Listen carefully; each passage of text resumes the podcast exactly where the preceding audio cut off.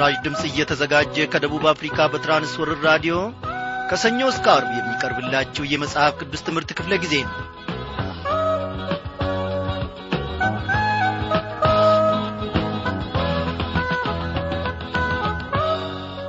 የወደደን በልጁም በጌታ በኢየሱስ ክርስቶስ ሞትና ትንሣኤ እኔና እናንተን የታደገን እግዚአብሔር አምላካችን ለዘላለም ይክበር ይመስገን ያለፉትን ቀናት በሰላም አሳልፈን። እንደገና ደግሞ በዚህች ምሽት አንድ ላይ በራዲዮናችን ዙሪያ ተሰብስበን ከእርሱ ማድ እንድንመገብ የረዳን ጌታ ታላቅ ነውና ለዘላለም ይክበር ይመስገን። እንደምናመሻችሁ በጌታ የተወደዳችሁ ክብራን አድማጮቼ ዛሬም ተከታታዩን የኦሪት ዘጸአት መጽሐፍ ጥናታችንን ይዘንላችሁ ቀርበናል ባለፈው ክፍለ ጊዜ ጥናታችን እግዚአብሔር አምላካችን በመንፈስ ቅዱስ አስተማሪነት ድንቅን ነገር አስተማርን።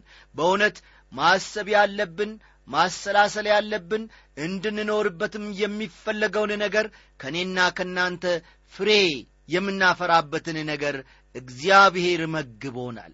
እግዚአብሔር ሰጥቶናል አስተምሮናል። የቀናችውንም መንገድ አሳይቶናል። በዚህ ሕይወት ውስጥ እንግዲህ እግዚአብሔር አምላኬ ሆይ ጠብቀኝ ፍሬ የማፈራ ሰው አድርገኝ ሐሳብህንም የማገለግል ሰው አድርገኝ ብለን እግዚአብሔርን እንለምን። አው የጥንት አባቶቻችን ባለፉበት መንገድ እነሆ ጌታችን ደግሞ ዛሬ ለእኛ ትምህርት የሆነን ዘንድ መልካሙን ዘላለማዊውን ቃሉን ሰማይና ምድር እንኳን ቢያልፉ የማያልፈውን ቃሉን ዛሬም እንድንኖርበት እግዚአብሔር አሳይቶናልና። ወገኖቼ ዛሬም ወደ ማዱ እንቅረብ። እስቲ ልዑል እግዚአብሔር አምላካችንን እንዲህ እንበለው።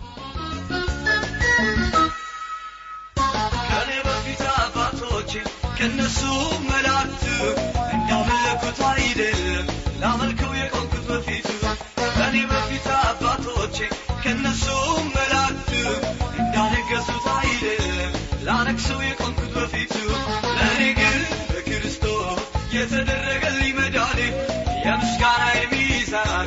Maria.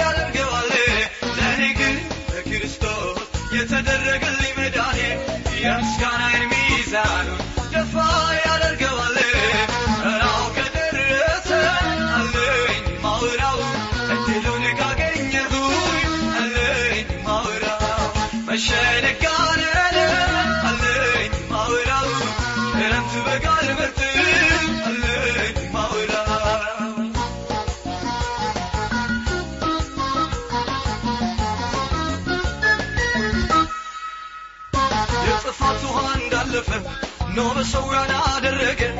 አይደለም የምስዋው መከራው ስላለፈ የጥፋት ውሃ እንዳለፈ ኖ መሰዊያን አደረገ።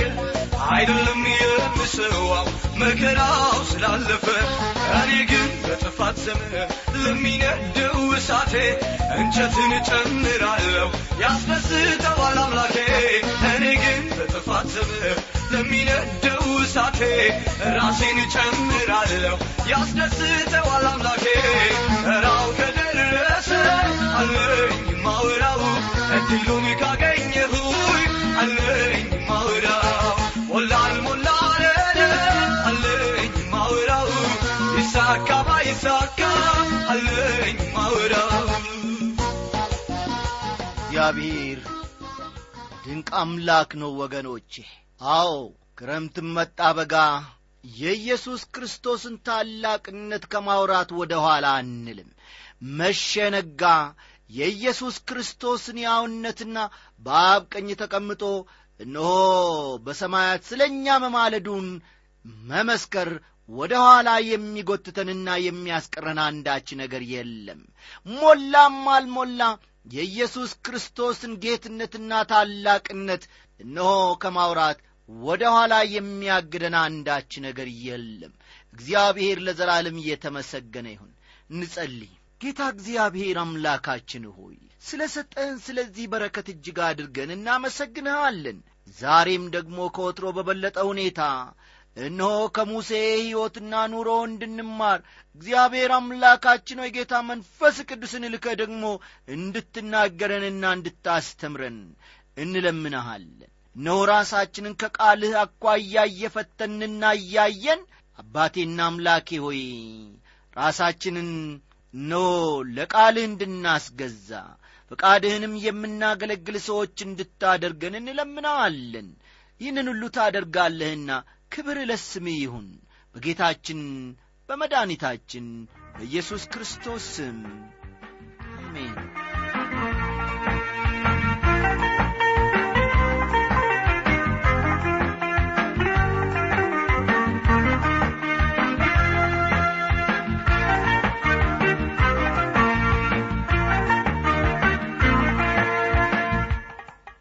ወገኖቼ በዘጻት ምዕራፍ ሦስት የሙሴን ጥሪ እግዚአብሔር ሕዝቡን እንዲያድን እንደላከውና ሌሎችንም ከጥሪው ጋር የተያዙ ነጥቦችን ስንመለከት ነበረ። አሁን የሙሴ አርባ ዓመቱ የሚዲያም ኑሮ ወደ ማብቃቱ ተቃርቧል። ይህም አርባ ዓመት እስራኤልን ለማዳን ሥልጠና ያገኘበት ልዩ ጊዜ እንደነበረም ተመልክተናል ይህ የምድረ በዳ ኑሮ ከግብፅ ቤተ መንግሥት ኑሮ ይልቅ ሙሴን ለእግዚአብሔር ሥራ እንዳዘጋጀውም ስንመለከት ነበረ። ዛሬም እንግዲህ ስለ ሙሴ መላክ ደግሞ ከቁጥር አሥራ አምስት በመነሳት አንድ ላይ አብረን እንመለከታለን እና መጽሐፍ ቅዱሶቻችሁን ገለጥ ገለጥ አድርጋችሁ ኦሪት ዘጸአት ምዕራፍ ሦስት ቁጥር አሥራ አምስትን ተመልከቱ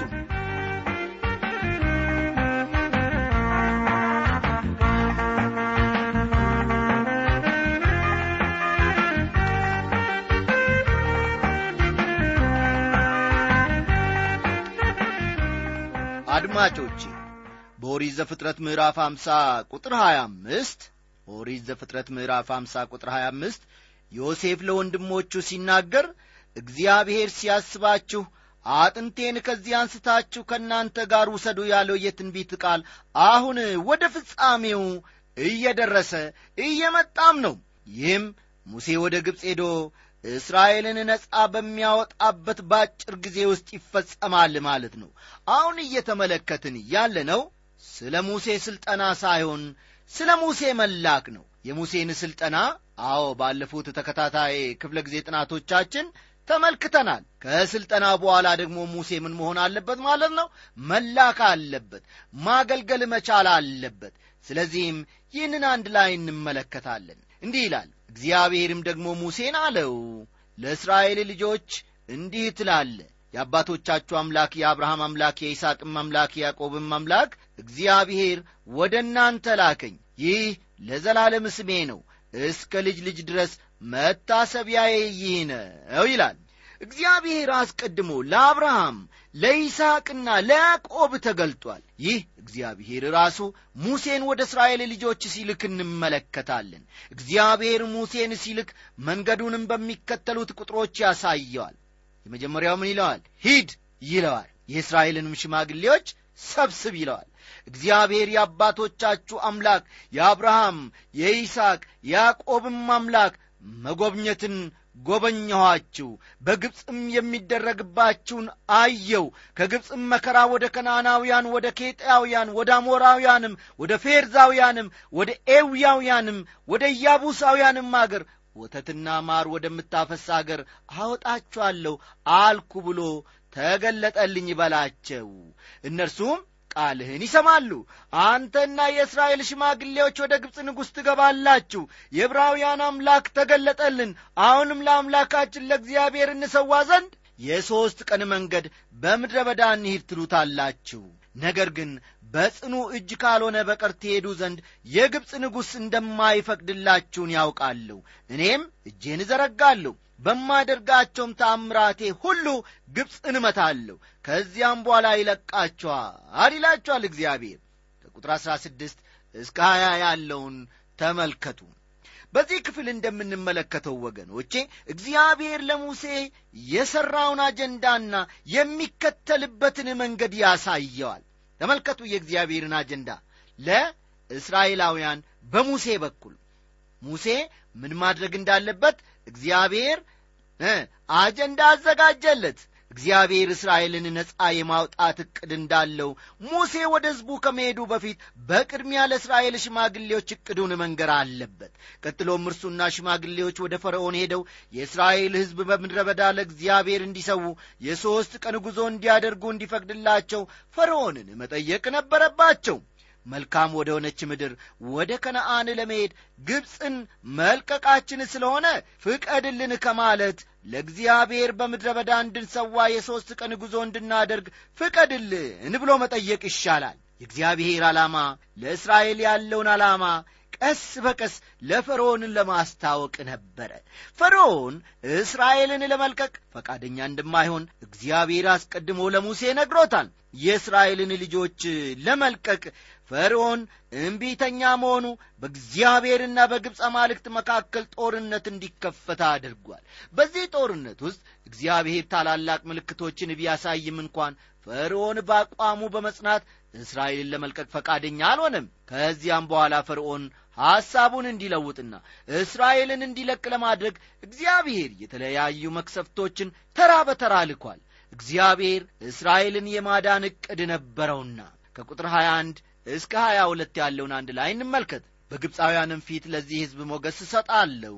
እንዲህም ይሆናል በሄዳችሁ ጊዜ ባዶ እጃችሁን አትሄዱም። ነገር ግን እያንዳንዲቱ ሴት ከጎረቤቷ በቤቷም ካለችው ሴት የብር ዕቃ የወርቅ ዕቃ ልብስም ትለምናለች። በወንዶችና በሴቶች ልጆቻችሁ ላይ ታደርጉታላችሁ ግብፃውያንንም ትበዘብዛላችሁ ይላል የእግዚአብሔርን ዕቅድና አሰራር ተመልከቱ ወገኖቼ። እስራኤላውያን ግብፃውያንን ለረጅም ዓመታት ያለምንም ክፍያ በነጻ ሲያገለግሏቸው ኖረዋል። አሁን ግን የአገልግሎታቸውን ዋጋ ሲጠይቁ ግብፃውያን ያለማንገራገር ይሰጧቸዋል። ምክንያቱም ለእስራኤላውያን እግዚአብሔር ሞገስን ሰጥቷቸዋልና ለብዙ ዓመታት ያልተከፈለውን ዕዳቸውን ይሰበስባሉ ካሳውንም በመውሰድ ግብፅን ይለቃሉ። እግዚአብሔር ሕዝቡን ይንከባከባል ነጻም ያወጣል። እግዚአብሔር ለዘላለም እየተመሰገነ ይሁን። ጌታ የተወደዳችሁ ወገኖቼ ከኦሪት ዘጸአት ምዕራፍ ሦስት ይህንን ድንቅ ነገር እንድንመለከት እግዚአብሔር ረድቶናል። ከኦሪት ዘጸአት ምዕራፍ አራት ደግሞ ጌታ እግዚአብሔር በመንፈስ ቅዱስ አስተማሪነት ምን እንደሚያስተምረን ቀጠላ አድርገን እናያለን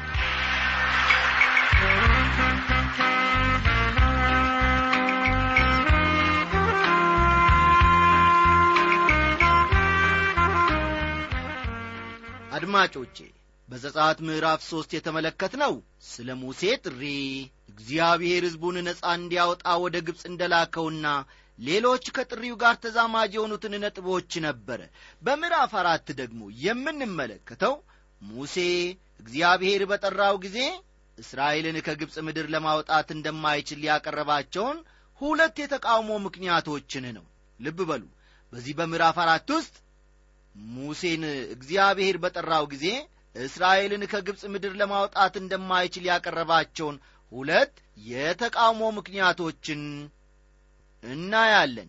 ሙሴ ያቀረበው አንደኛው ወይም የመጀመሪያው ምክንያት የእስራኤል ሕዝብ አያምነኝም የሚል ሲሆን ልብ በሉ የእስራኤል ሕዝብ አያምነኝም የሚል ሲሆን ሁለተኛው ምክንያት አድርጎ ያቀረበው ደግሞ የሙሴ የራሱ ለመናገር ብቁ አለመሆን ነው። እኔ አንደበተ ኮልታፋ ነኝ። እንዴት አርጌ እናገራለሁ? ብቃት የለኝም የሚል ነው። ለሙሴ ተቃውሞዎች የእግዚአብሔር መልስ ተግባራዊ ነበረ። ይኸውም በሁለት ምልክቶች እግዚአብሔር ራሱ ወደ ፈርዖን እንደላከው አረጋገጠለት።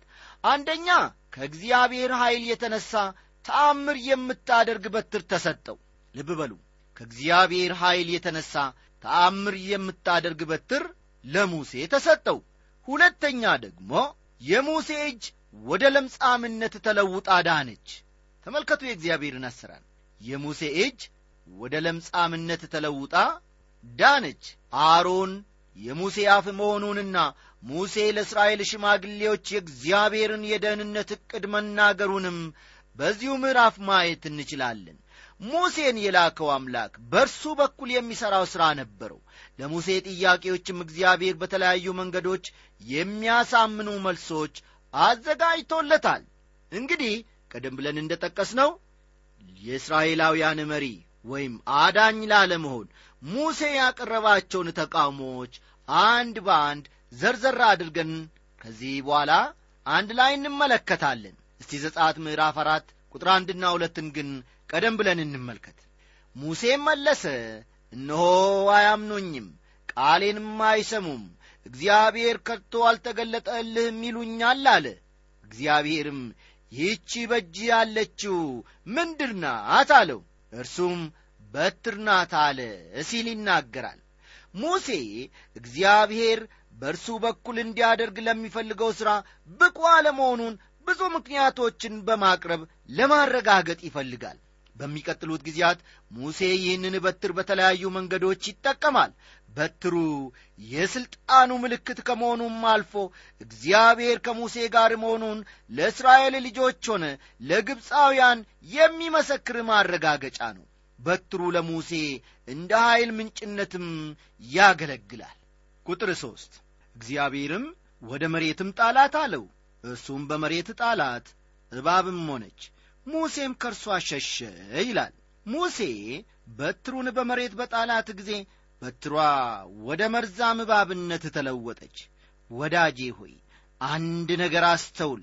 በትሯ በራሷ ምንም ኀይል የላትም። ምክንያቱም በትር ተራ የሆነች ከእንጨት የተሠራች መሳሪያ ናት። እግዚአብሔርም ሆነ ሴጣን ሊጠቀምበት ይችላል። ለምሳሌ በትርን ከብር ጋር ማመሳሰል ይቻላል። ብርን ሰው ለማስገደል ለዝሙት ለቁማር በመሳሰሉት ነገሮች መጠቀም ይቻላል። በሌላ አነጋገር ብር እባብ ሊሆን ይችላል። ይህ ብር ወይም በትር በእግዚአብሔር ሰው እጅ ወይንም እግዚአብሔር በሚጠቀምበት ሰው እጅ በሚገባበት ጊዜ ለእግዚአብሔር ሊሆን ይችላል። ይህ በዚህ ክፍል እግዚአብሔር የሚያስተምረን ጠቃሚ ትምህርት ነው። ቁጥር አራትና አምስት።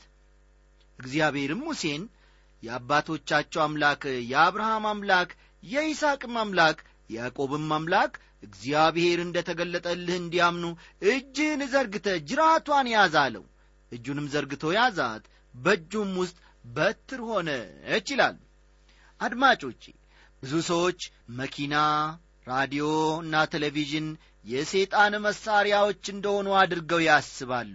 ሰይጣን እነዚህን መሣሪያዎች በርግጥ ሊጠቀም ይችላል ግን በሌላ በኩል ደግሞ ለእግዚአብሔርም ሥራ ሊውሉ ይችላሉ። ወዳጆቼ መኪና ካላችሁ በመኪናችሁ አንዳንድ ክርስቲያኖችን ወደ ቤተ ክርስቲያን መውሰድ ትችላላችሁ ወይም አንዳንድ ያላመኑት ሰዎች ቃሉን ወደሚሰሙበት ማድረስ ትችላላችሁ።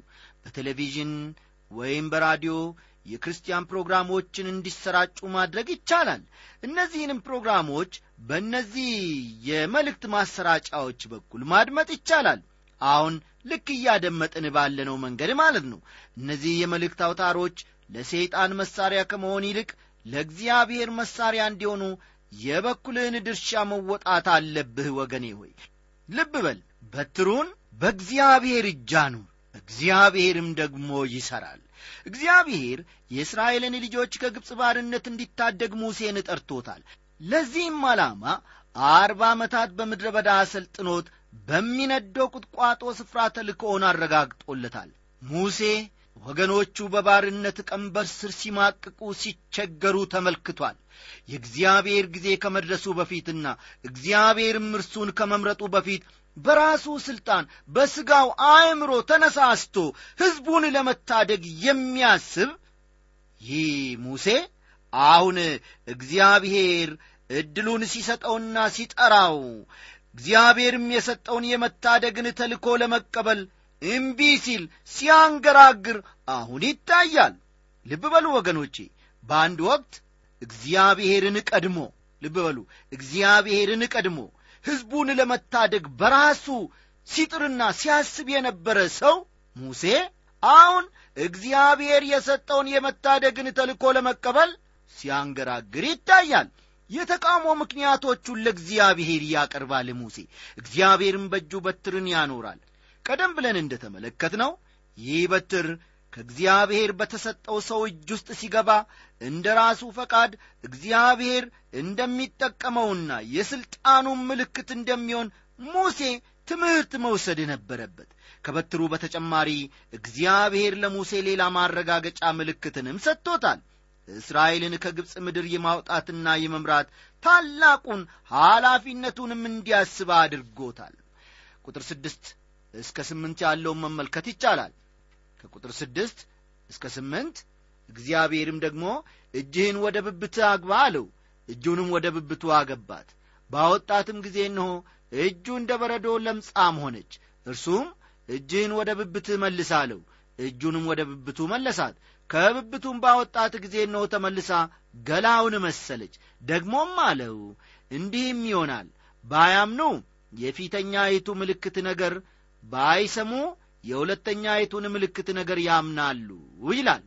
በእነዚህ ቁጥሮች የተጠቀሰው መልእክት የተሰጠው በተለይ ለሙሴ ነው። ክፍሉ ስለ ሙሴ የውስጥ ሕይወት ይናገራል ብዬ አምናለሁ። የሙሴ እጅ በብብቱ ውስጥ ገብቶ የሆነው ሁኔታ የውስጡን ሕይወት ይገልጻል። የእግዚአብሔር ቃል በምሳሌ ምዕራፍ አራት ቁጥር 23 በመጽሐፈ ምሳሌ ምዕራፍ አራት ቁጥር 23 እንዲህ ይላል አጥብቀ ልብህን እጠብቅ የሕይወት መውጫ ከእርሱ ነውና ይላል። በሌላ አነጋገር እጅ የልብን ፈቃድ ይፈጽማል። እግዚአብሔር ፈቃዱን ለእርሱ ባስገዛ ሰው እጅ ውስጥ በትሩን ለማኖር ይፈልጋል። አሁን እግዚአብሔር የሙሴ እጅ ከልቡ ጋር እንዲስማማ ይፈልጋል።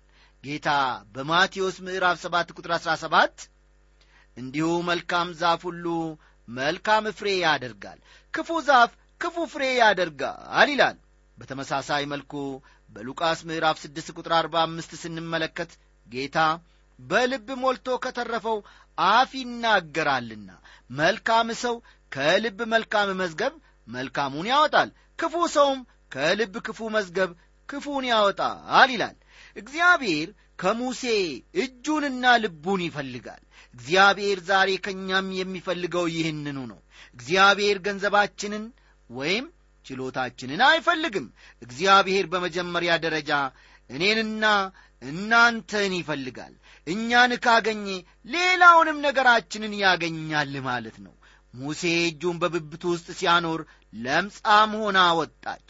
እንደ ገና መልሶ በብብቱ ውስጥ ሲያኖር እንደ በፊቱ እጁ ንጹሕ ሆና ወጣች።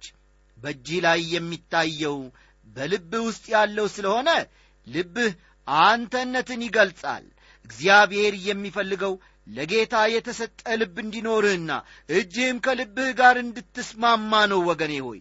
ይህ ለሙሴ ለእስራኤል ልጆች ዛሬ ደግሞ ለእኛ ትልቅ ትምህርት ነው። እግዚአብሔር እየተመሰገነ ይሁን። ቁጥር አስርን እንመልከት። ሙሴም እግዚአብሔርን ጌታ ሆይ እኔ ያፌ ኮልታፋ ምላሴም ጸያፍ የሆነ ሰው ነኝ ትናንት ከትናንት ወዲያ ባሪያህንም ከተናገርከኝ ጀምሮ አፌ ትብሰው አይደለሁም ይላል። በዚህ ቁጥር ሙሴ ሌላ ተቃውሞ ያቀርባል። ጌታ ሆይ እኔ መናገር ስለማልችል ለሥራውን ብቁ ስላይደለው በእኔ ምትክ ሌላ ብቁ የኖ ሰው ፈልግ የሚል ይመስላል። ሙሴ መናገር የሚችልበት ጊዜ ነበረ። አሁን ግን ብቁ እንዳይደለ ይናገራል። ቁጥር 11 ና 12 እግዚአብሔርም የሙሴን አፍ የፈጠረ ማን ነው? ዲዳስ ደንቆሮስ የሚያይስ ዕውርስ ያደረገ ማን ነው? እኔ እግዚአብሔር አይደለሁምን? እንግዲህ አሁን ሂድ እኔም ካፍህ ጋር እሆናለሁ የምትናገረውንም አስተምረሃለሁ አለው ይላል። ተመልከቱ የእግዚአብሔርን አሰራር ወገኖቼ። እግዚአብሔር ለሙሴ እጁን ብቻ ሳይሆን አፉንም ጭምር እንደሚፈልገው ይነግረዋል። ከሙሴ አፍ ጋር እንደሚሆንና የሚናገረውንም እንደሚያስተምረው ቃል ይገባለታል። ልብ የሕይወት መውጫ ነው። ስለዚህ በልብ ጥልቀት ውስጥ ያለው በአፍ በኩል ይወጣል። እግዚአብሔር የሙሴን ልብንና አፍ ፈለገ። ቁጥር 13 እርሱም ጌታ ሆይ በምትልከው ሰው እጅ ትልክ ዘንድ ለምንሃለው አለ። ተመልከቱ የሙሴን ልመና። ሙሴ ክርክሩን በመቀጠል እግዚአብሔር በእርሱ ምትክ ሌላ ሰው እንዲልክ እግዚአብሔርን እያሳሰበው ነው ያለው ወገኖቼ ከእግዚአብሔር ሐሳብ ጋር ክርክር ትታችሁ ለሥራው እርሱ ሲፈልጋችሁ ታዛችሁ ሁለንተናችሁን መስጠት ይጠበቅባቸዋል። አሁን ደግሞ ቀጥል አድርገን ከቁጥር 14 እስከ 16 የምናነበው አሮን የሙሴ አፍ ስለ መሆኑ ነው። የእግዚአብሔርም ቁጣ በሙሴ ላይ ነደደ። እንዲህም አለ ሌዋዊው ወንድምህ አሮን አለ አይደለምን? እርሱ ደህና እንዲናገር አውቃለሁ። እነሆም ደግሞ ሊገናኝህ ይመጣል።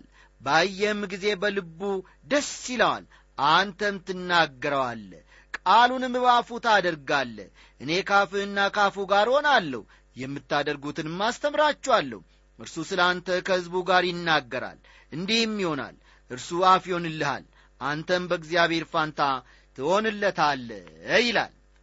ሙሴ አፍ የሚሆንለትን ሰው እግዚአብሔር እንዲሰጠው በመጠየቁ ትልቅ ስህተት ያደረገ ይመስለኛል። የተከፋፈለ ትእዛዝ ለሕዝቡ እንዲያልፍ ባይፈልግም እንኳን እግዚአብሔር ለሙሴ የልቡን ምኞት ፈቀደለት። የእስራኤል ልጆች በምድረ በዳ በሚጓዙበት ጊዜ ሙሴ ለምኖ ያገኘው የአሮን አመራር ትልቅ ችግር ፈጥሮ ነበረ ሙሴ በተራራ ላይ እያለ እስራኤላውያን ያመልኩበት ዘንድ አሮን የወርቅ ጥጃ ሰርቶ ሰጣቸው። እግዚአብሔር ሕዝቡን እንዲመራ የፈለገው አሮንን ሳይሆን ሙሴን ነበረ።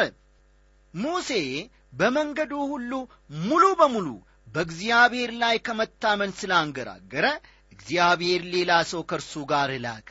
የተወደዳችሁ ወገኖቼ ድካማችንን አምነን እግዚአብሔር ለሥራው ሲጠራን በእርሱ ላይ በመታመን ለጥሪው አዎንታዊ ምላሽ መስጠት አለብን። እንድንሠራው የጠራንን ሥራ እንድንሠራ እግዚአብሔር ደግሞ ያስችለናል። የሥራውም ባለቤት እርሱ ነውና። ቁጥር አሥራ ሰባትና አሥራ ስምንትን እንመልከት። ይህችንም ታምራት የምታደርግበትን በትር በእጅ ይዛሃት ሂድ። ሙሴም ሄደ። ወደ አማቱ ወደ ዮቶር ተመለሰ እስከ ዛሬ በሕይወት እንዳሉ አይ ዘንድ ተመልሼ ወደ ግብፅ ወደ ወንድሞቼ ልሂድ አለው። ዮቶርም ሙሴን በሰላም ሂድ አለው ይላል። አሁን ቀጠላ አድርገን የምንመለከተው ደግሞ ሙሴ ወደ ግብፅ ስለ መመለሱ ነው። እግዚአብሔርም ሙሴን በሚዲያም ነፍስህን የሚሿት ሰዎች ሁሉ ሞተዋልና ተመልሰ ወደ ግብፅ ሂድ አለው ይላል። አሁን በግብፅ አዲስ ፈርዖን ነው የተሾሙ አስቀድሞ ሙሴ እንዲሞት ትእዛዝ ያስተላለፈው ፈርዖን አሁን ሞቷል። ስለዚህ ሙሴ ያለ ፍርሃት ወደ ግብፅ ሊመለስ ይችላል ማለት ነው። ሙሴም ሚስቱንና ልጆቹን ወሰደ በአህያ ላይ ያስቀመጣቸው ወደ ግብፅም አገር የተመለሰ ሙሴም የእግዚአብሔርን በትር ይዞ ሄደ። እግዚአብሔርም ሙሴን አለው ወደ ግብፅ ስትመለስ በእጅ ያደረግኩትን ታምራት ሁሉ በፈርዖን ፊት ታደርገው ዘንድ ተመልከት እኔ ግን ልቡን አጸናዋለሁ ሕዝቡንም አይለቅም ይላል። ቁጥር ሀያና ሀያ አንድን ይመለከቷል። እግዚአብሔር የፈርዖንን ልብ አጸናዋለሁ ማለቱ የፈርዖንን እምቢተኛነት ያመለክታል። ከዚህም ሕዝቡን ለመልቀቅ ፈቃደኛ ካለመሆኑ የተነሳ ተደጋጋሚ መክሰፍቶች ከእግዚአብሔር እንደ ተላኩበት ቀጥሎ ባሉት ምዕራፎች እንመለከታለን። ፈርዖንንም እግዚአብሔር እንዲህ ይላል እስራኤል የበኩር ልጄ ነው ይገዛልኝ ዘንድ ልጄን ልቀቅ አልኩ። አንተም ትለቀው ዘንድ እምቢ አልክ። እነሆ እኔ የበኩር ልጅህን እገላዋለሁ ትለዋለ ሲል ይናገራል። ቁጥር 22ና 23ን ልብ ይሏል። እግዚአብሔር የበኩር ልጄ የሚለው እያንዳንዱን እስራኤላዊ ሳይሆን የእስራኤልን ልጆች በአጠቃላይ ነው። ለዚህ ሕዝብ ደህንነት ሲል እግዚአብሔር በፈርዖንና በግብፃውያን ላይ ኃይሉን የሚገልጸው ትዕግሥት በተሞላበት ሁኔታ ነበረ። እግዚአብሔር በመጀመሪያ ፈርዖንን የሚለው ልጄን እስራኤልን ልቀቀው ወይም እንቢ ካልክ የበኩር ልጅህን እገላለሁ ነው። የመጀመሪያ ልጁ ከመነካቱ በፊት እግዚአብሔር የተለያዩ መክሰፍቶችን በመላክ አምላክነቱን እንዲገነዘብ ለፈርዖን ጊዜ ቢሰጠውም እርሱ ግን የተሰጠውን ሰፊ ዕድል ሊጠቀም ፈቃደኛ አልነበረም ቀጥሎ ያለው ቁጥር ከፈርዖንና ከግብፃውያን በተለየ ሁኔታ በሙሴ ሕይወት አንድ ያልተጠበቀ ነገር ሊከሰት ነው። ይህንንም ደግሞ እግዚአብሔር ወዶና ፈቅዶ ብንኖር በነገው ምሽት ክፍለ ጊዜያችን ይዘንላችሁ እንቀርባለን። ደህና አደሩ